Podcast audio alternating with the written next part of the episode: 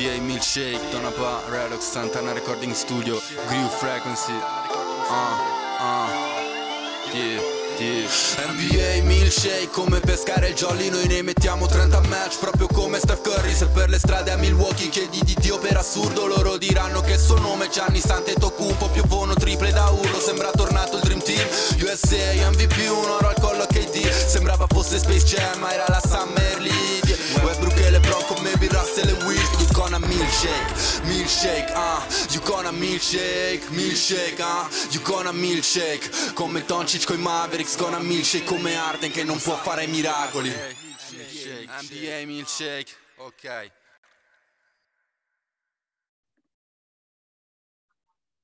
Bentornati a NBA Milkshake, il podcast sul basket più bello del mondo con Davide Chinellato e Riccardo Pratesi. In questa puntata Già Morant ancora fenomenale come player of the night e poi hot and cold delle squadre calde e fredde della settimana alla scoperta dei nuovi Philadelphia 76ers di Joel Embiid e James Harden e viaggio dentro la crisi delle due favorite di inizio stagione Brooklyn Nets e Los Angeles Lakers. Questo è NBA Milkshake.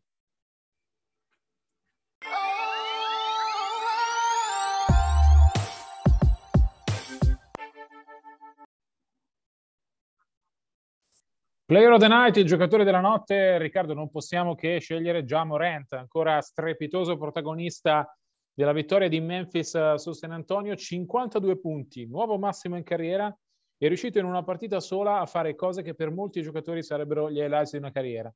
Tripla da metà campo, schiacciata da poster, giocata impossibile sul buzzer beater, punti decisivi per decidere la partita. Morent è sempre più un fenomeno, l'NBA allo Sarghena lo ha scelto tra l'altro come uno dei volti del futuro alla fine della cerimonia dei 75 migliori giocatori della sua storia. Hanno parlato lui, Luca Doncic, Devin Booker e Carl Anthony Towns. Un altro riconoscimento di quanto questo giocatore, snobbato dai grandi college all'uscita dal liceo, considerato eh, all'ombra di Zion Williamson quando è entrato in NBA nel draft del 2019, quanto John Morant sia diventato una delle stelle uh, più luminose della nuova generazione NBA. Quanto vale Morente? Già da MVP in questa stagione o è troppo presto, anche se Allen Iverson gliel'ha augurato sui social? No, è troppo presto, è troppo presto, come dimostra il fatto che Memphis abbia un record migliore senza di lui e con lui. È, mm, è un giocatore molto mm, spettacolare, e, giovane, frizzante, atletico. Questo lo rende perfetto veicolo di marketing di promozione dell'NBA e insomma la parte commerciale come fa, insomma hai appena citato lo Star Weekend che, che, che ne è espressione fedele insomma è, è una parte essenziale de, del marchio del brand NBA dunque eh, è un giocatore in rampa di lancio da quel punto di vista. Sicuramente è un attaccante eh, impressionante eh, soprattutto come margine di, di miglioramento è capace di esplosivi, è un giocatore esplosivo uh, fisicamente, che non ha paura dei grandi mh, appuntamenti, dei grandi momenti, ed è un giocatore, mh, ripeto, molto spettacolare e questo lo rende, secondo me, quanto è stato sottovalutato in passato, lo rende, secondo me, un pochino sopravvalutato adesso. Poi magari nel corso della stagione ci faremo uno contro uno su Morente. Sì, direi Quello che ci sta. Posso io quello che ti posso dire è che lo paragono a, a un altro giocatore che, su, su, quali, su quali io ho enormi dubbi e che ha dei connotati simili, cioè Trey Young. Um, Trey Young l'anno scorso, ricordiamo, finale di conference a Est, e, e, poi però quest'anno ha visto Atlanta cosa sta facendo, cioè ha un record al momento perdente.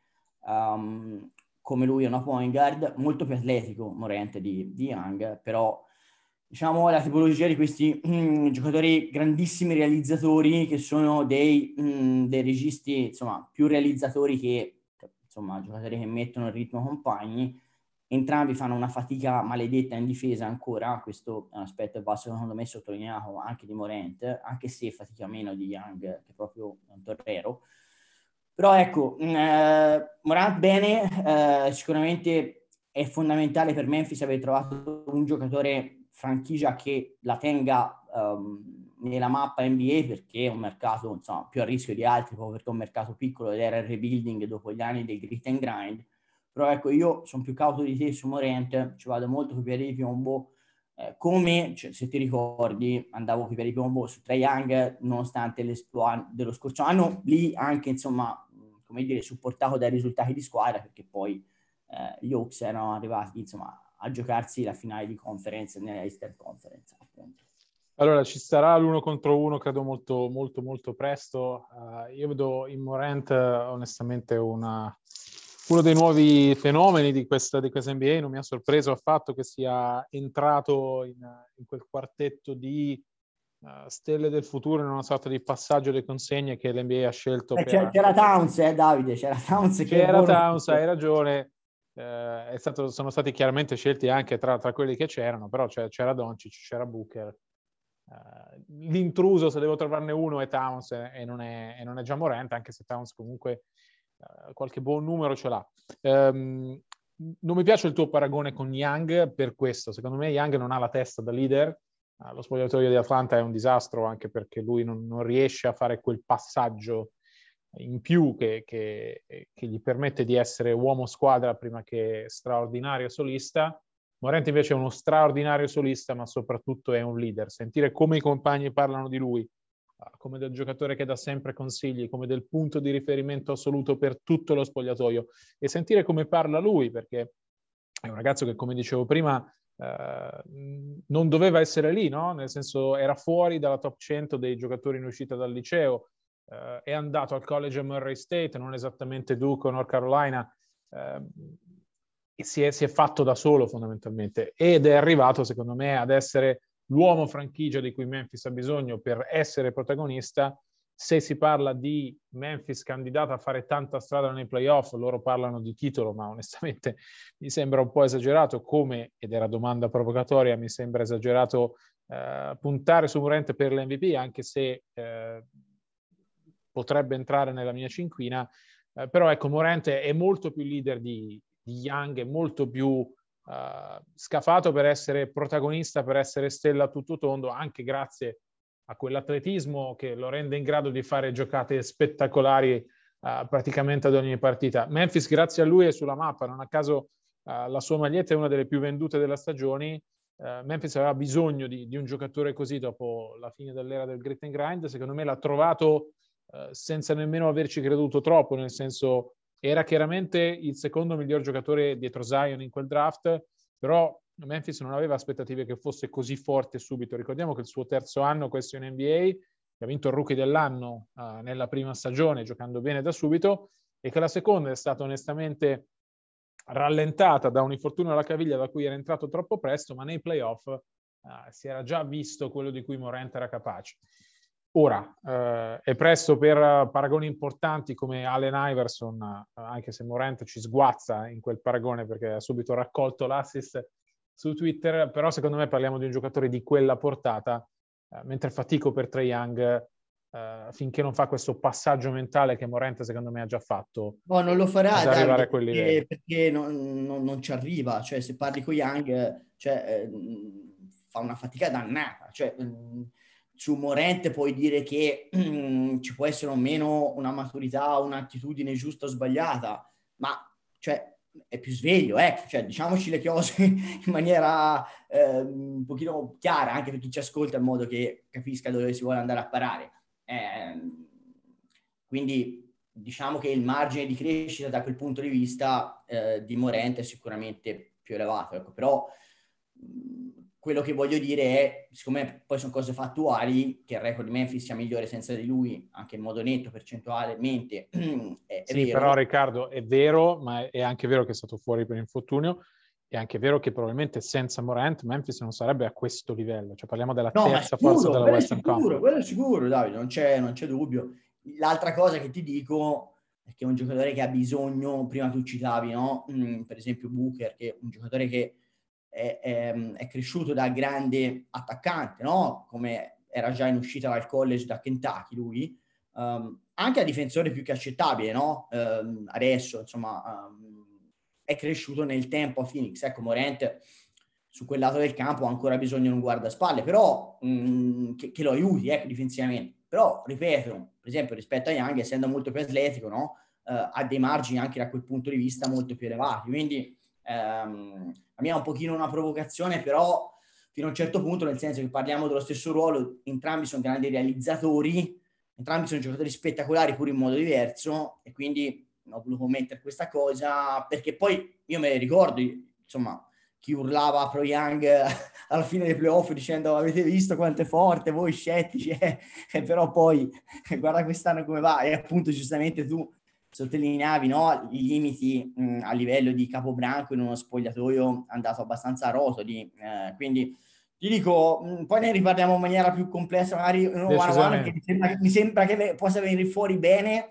Eh, io non sono un detrattore di, di Morente, però sono abbastanza un, pom- di, un pompiere, ecco, cioè mh, secondo me ci sono ancora cose che vanno prese con le pinze. Quello che è un buon segno, secondo me, che lo scorso anno poi, insomma, nel play-in, quando c'era da eliminare addirittura Golden State e quindi Steph Curry, aveva fa- fatto un partitone a dimostrazione, come già dimostrato a Morris State, ma anche al torneo, quindi non solo a livello di una conference terribile eh, NCAA, ma quando contava di più contro avversari comunque di livello in partite secche, è un giocatore capace di elevare il suo rendimento. Questo per Memphis deve far ben sperare guardando avanti. Su questo sono d'accordissimo con te.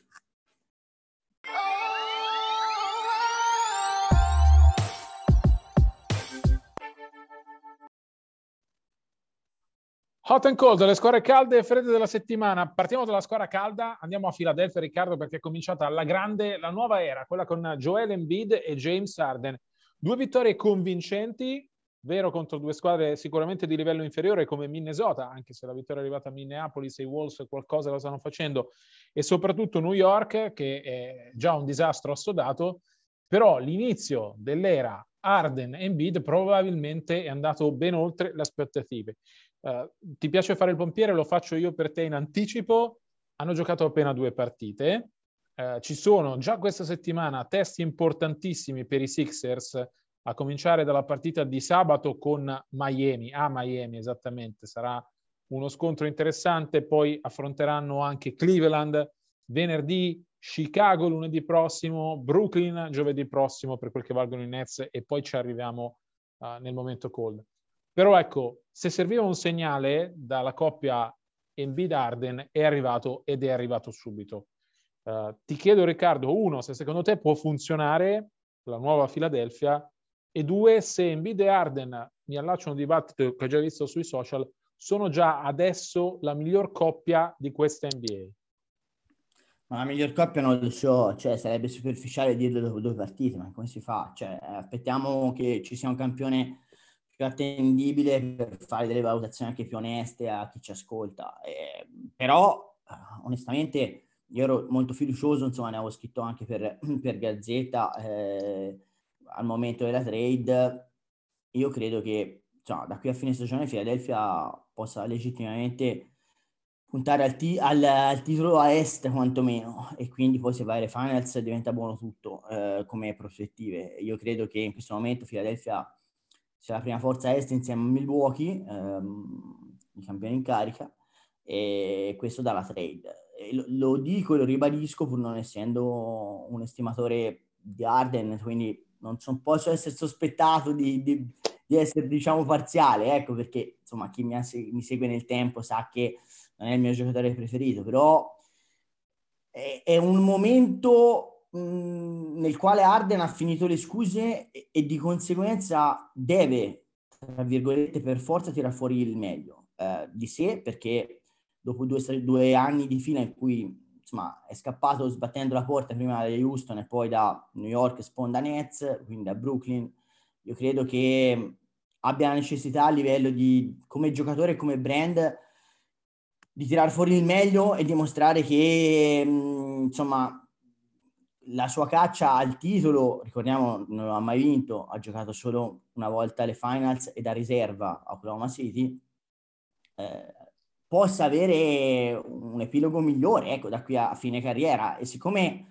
uno che non ha mai fatto buonissima vita fuori dal campo, nel senso che ha fatto la bella vita, ma, non da sportivo, ma da eh, uomo qualunque, nel senso che si è goduta. Eh, grazie a soldini guadagnati da, da atleta, ma non facendo vita all'atleta, ecco che insomma, non dico che siano le ultime cartucce, ma quasi, nel senso che Mm, Philadelphia è pronta a vincere perché ha un Embiid straordinario, che però è un giocatore che si fa male purtroppo ogni sospiro, per cui eh, non puoi dare per scontato che ci sarà per dieci anni su questi livelli. Io credo che Arden in questo momento abbia veramente la possibilità figli di, di fare strada playoff come forse non aveva mai avuto prima perché nei suoi anni migliori si è trovato di traverso l'ostacolo Golden State Warriors e quindi io sono son molto fiducioso. Mm, se facciamo un, a, al volo un punto tecnico, ti dico che secondo me, insomma, eh, il pick and roll, ma non solo il pick and roll, sono due giocatori che eh, chiaramente comandano raddoppi continu- continui e io credo che questi,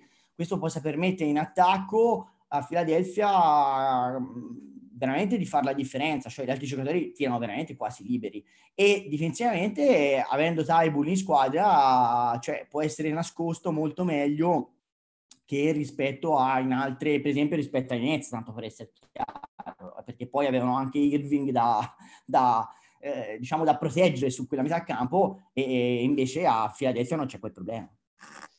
Sì, sono, sono d'accordo, la presenza di Tybull sicuramente aiuta, aiuta Arden, lo aiuta anche Uh, la buona intesa che già vedo con Tyrese Maxi, l'altro gioiellino che Philadelphia ha protetto nella trade assolutamente off limits, sia lui che Tybull, nonostante i Nets all'inizio pretendessero almeno uno dei due.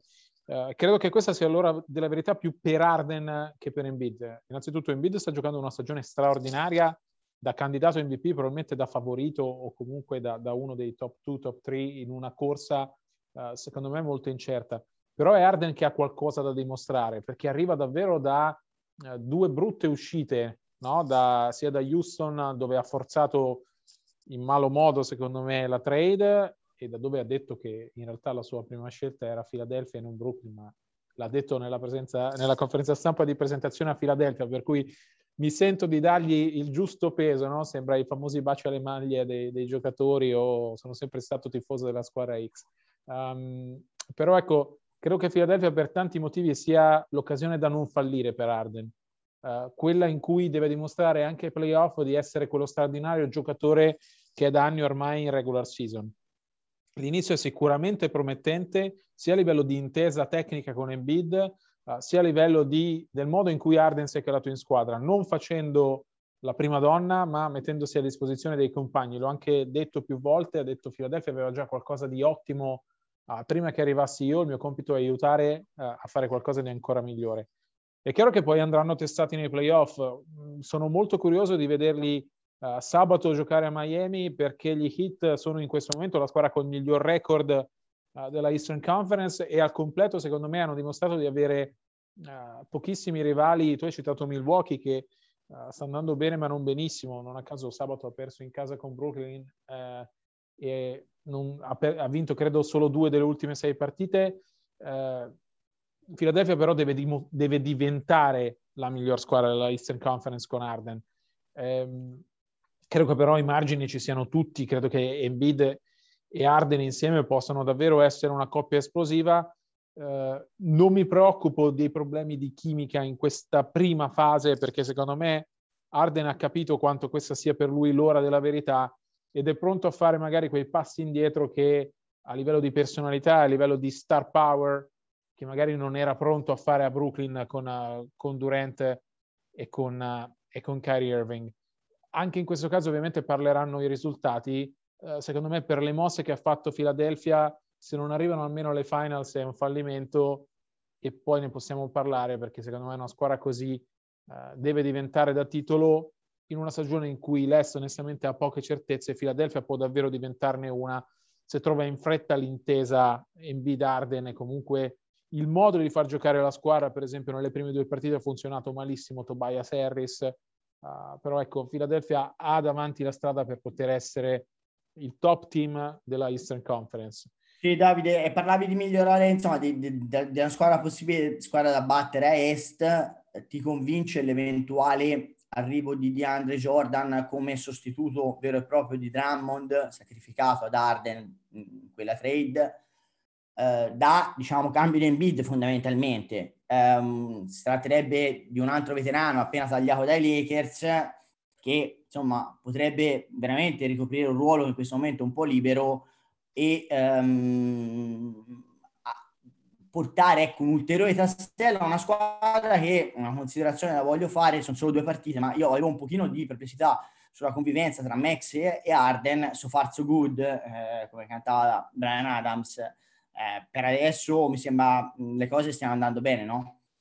Direi di sì, direi di sì e direi che DeAndre Jordan può essere l'uomo giusto, mi sembra più adatto al ruolo rispetto a Paul Millsap uh, e sicuramente più, più, esperto e con più uh, rodaggio rispetto agli altri giovani che, che, i Sixers hanno in rosa. Potrebbe essere il giocatore che davvero completa uh, tutti i tasselli per, per Doc Rivers, dandogli a disposizione una squadra profonda, una squadra con le stelle una squadra con uh, i giocatori per poter andare fino in fondo uh, nei playoff.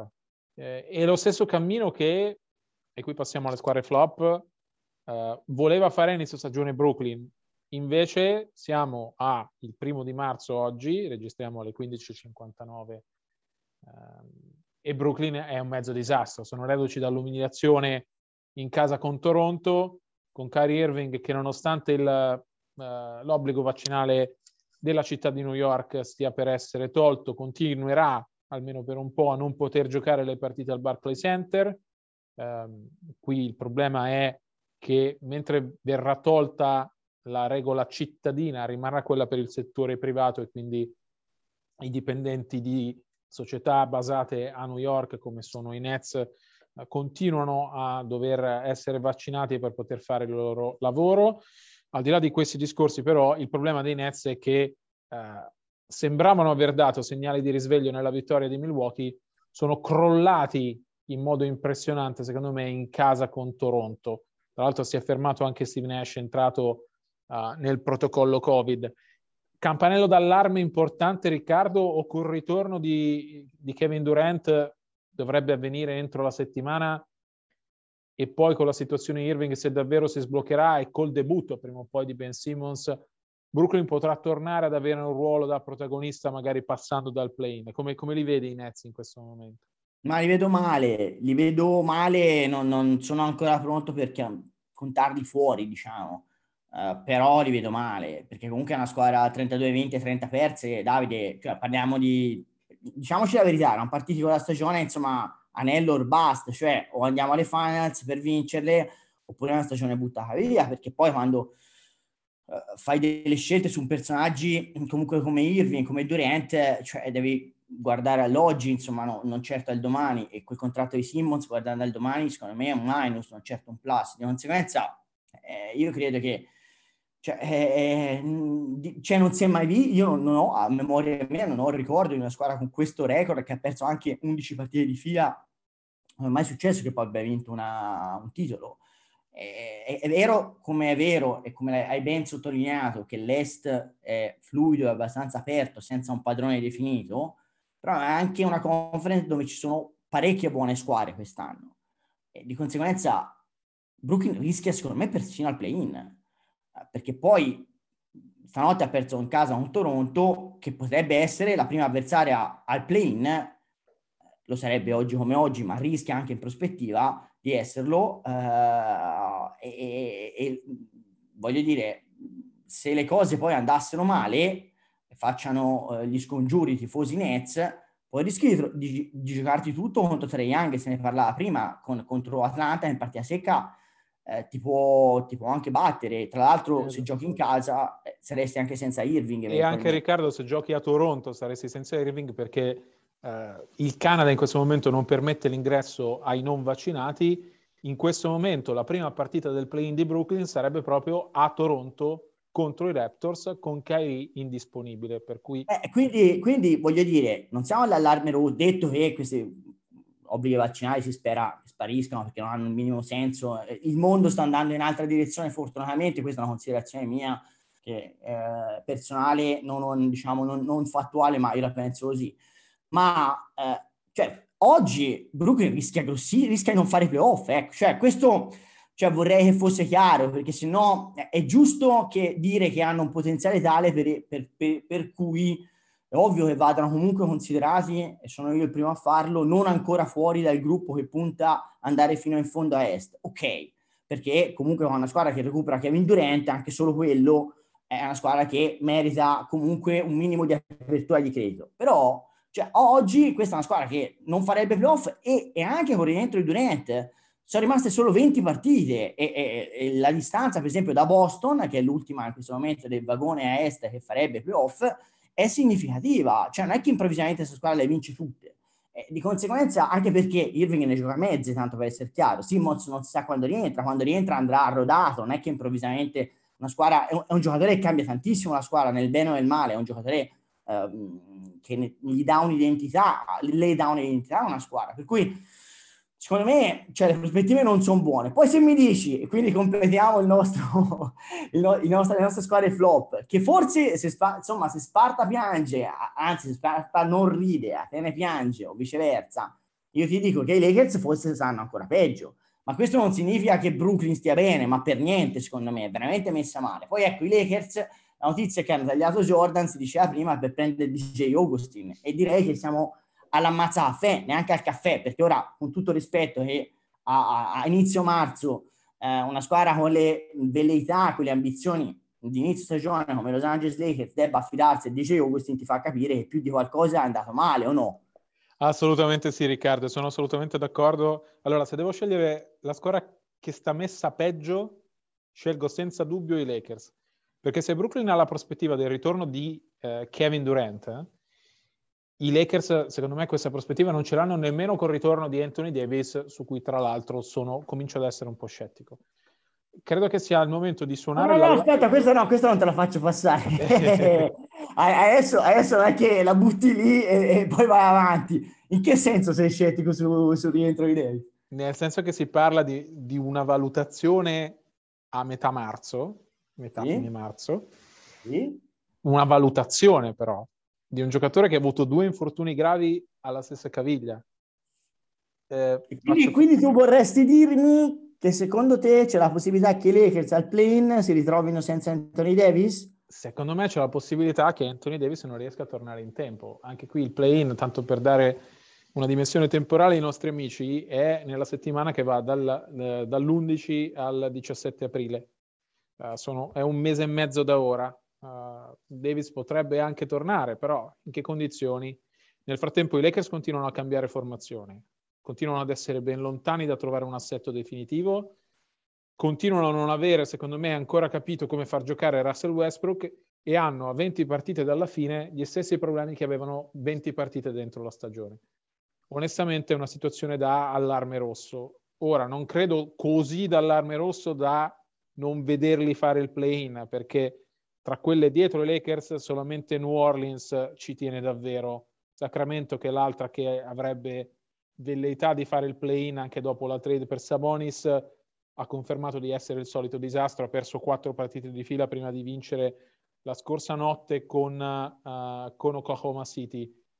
Onestamente i Lakers al play-in ce li vedo, però poi cioè, hanno perso di 28 in casa con New Orleans, in questo momento lo scontro della, del play-in sarebbe proprio Lakers Pelicans alla, alla Crypto.com Arena, non mi abituerò mai a chiamarla così, però è il suo, è il suo nome. Eh, tra Brooklyn e i Lakers, secondo me, sono molto peggio i Lakers e rischiano davvero di eh, rimanere fuori dal tabellone delle otto. Nonostante la stagione di LeBron James, numeri alla mano, sia una stagione ecce- eccezionale da 29 punti, eccetera. Eh, però ecco, qui siamo a un problema di sistema una squadra che non è riuscita a decidere, per esempio, di, di, cacciare Vogel quando ne aveva l'opportunità, adesso non ha più senso farlo. Una squadra che continua a ripetere: sappiamo cosa non va, sappiamo cosa dobbiamo fare per sistemare le cose, sappiamo che abbiamo il potenziale per essere molto meglio di così, però poi eh, dà un segnale buono e poi ci sono questi crolli clamorosi come uh, la serie delle ultime, delle ultime, sconfitte. Onestamente, i Lakers, secondo me, so, sono arrivati ad un punto in cui è difficile immaginare che si salvino in qualche modo, è difficile immaginare che riescano a fare una lunga, uh, un lungo cammino ai playoff, tanto che a Los Angeles, e su questo ti voglio passare la palla, cominciano a uh, addensarsi nuvoloni neri. Un editoriale del Los Angeles Times ha addirittura suggerito la cessione via trade di LeBron James. Qualche analista in tv si è spinto addirittura oltre dicendo che l'unico modo per salvare i Lakers è e scambiare in estate sia LeBron che Anthony Davis. onestamente mi sembra un po' esagerato, soprattutto la cessione di LeBron. La realtà però è che questa squadra sta fallendo miseramente anche l'obiettivo minimo di entrare tra le prime sei. Si possono salvare secondo te? Ma guarda, comincio ad essere sempre più scettico. Io inizio stagione ero più ottimista di altri sui Lakers, i fatti mi hanno assolutamente smentito. Eh, andato tutto male e devo dire che io credo che faranno i playoff. Insomma, da questo punto di vista sono sincero, credo che i playoff li faranno. Però poi io credo che sia il loro capolinea, ecco. Credo che i playoff li faranno perché credo che siano in grado di battere Minnesota o, o Los Angeles Clippers, che però li hanno battuti regolarmente in regular season finora, va detto anche questo, ma io credo che poi alla fine i Clippers possano battere Minnesota, per cui eh, si, si, risolverebbe la questione. E, e, e, e, dietro di loro hanno veramente poco, perché parlavi insomma di New Orleans, Portland con, con l'infortunio di Nurkic secondo me è fuori da, dai giochi, San Antonio è una squadra impresentabile onestamente, in ricostruzione, Sacramento anche, per cui io credo che i playoff in qualche modo, quando hai comunque LeBron, forse Davis, Westbrook, Melo Anthony, io credo che insomma al play-in possano, possano comunque essere promossi dal play-in. Però dopo, cioè, ti, insomma, a meno che non, non, eh, Paul non rientri, e allora cambierebbero le cose, ma con Paul in campo Phoenix secondo me intoccabile per questi Lakers al momento, con, ripeto, con Paul in campo, sia chiaro, e per Golden State uguale, quindi la, la, vedo veramente poi dura, ecco, quindi non lo so, cioè è chiaro che comunque fare i playoff cioè, deve essere un obiettivo perché mh, per rendere quantomeno meno, come dire, mh, terribile una stagione che veramente è stata comunque un disastro in ogni caso, però eh, io credo che almeno quell'obiettivo minimo riusciranno a conseguirlo, perché poi pensa, insomma, pensa per LeBron non fare playoff perché hai perso sul campo, un conto, insomma, l'ultima volta che è successo ha rivoluzionato la squadra e la franchigia, se ti ricordi, ha sbaraccato tutto e ha forzato la, la trade per Anthony Davis, o ricordo male? Ricordi, ricordi benissimo, Riccardo, ricordi benissimo. A Los Angeles diciamo che sarà comunque un'estate importante perché eh, hai detto tu, anche se dovessero fare i playoff, la vedo come te complicata che facciano fuori una tra Phoenix e Golden State. Vi ricordo che le due che escono dal play-in affrontano uh, le prime due teste di serie della conference. Anche l'uscita al primo turno onestamente sarebbe un fallimento per una squadra costruita con l'idea di vincere il titolo. Esce al primo turno, magari in malo modo, c'è da rifare tutto, c'è sicuramente da sistemare la questione Westbrook e c'è da capire anche che cosa farà LeBron che... Uh, a 37 anni compiuti, continua a giocare da uno dei più forti, però per quanto tempo puoi aspettarti che LeBron sia a questo livello? E l'altra questione ovviamente è Anthony Davis, mi sembra un po' provocatorio pensare a una sua cessione, ma è anche vero che tolto, tolta la bolla, e lì c'erano situazioni particolari, Davis sano, anche con i Lakers non è mai riuscito ad esserlo, e allora cominci a chiederti se vale la pena tenere un giocatore così col potenziale per essere fenomenale, forse addirittura il più forte giocatore NBA, che però non riesce ad essere sano. Onestamente, Los Angeles comunque finisca, la vedo complicata, finisca col titolo. Eh, anche se finisse con un'uscita al primo turno, dovrebbe fare riflessioni importanti sul suo futuro.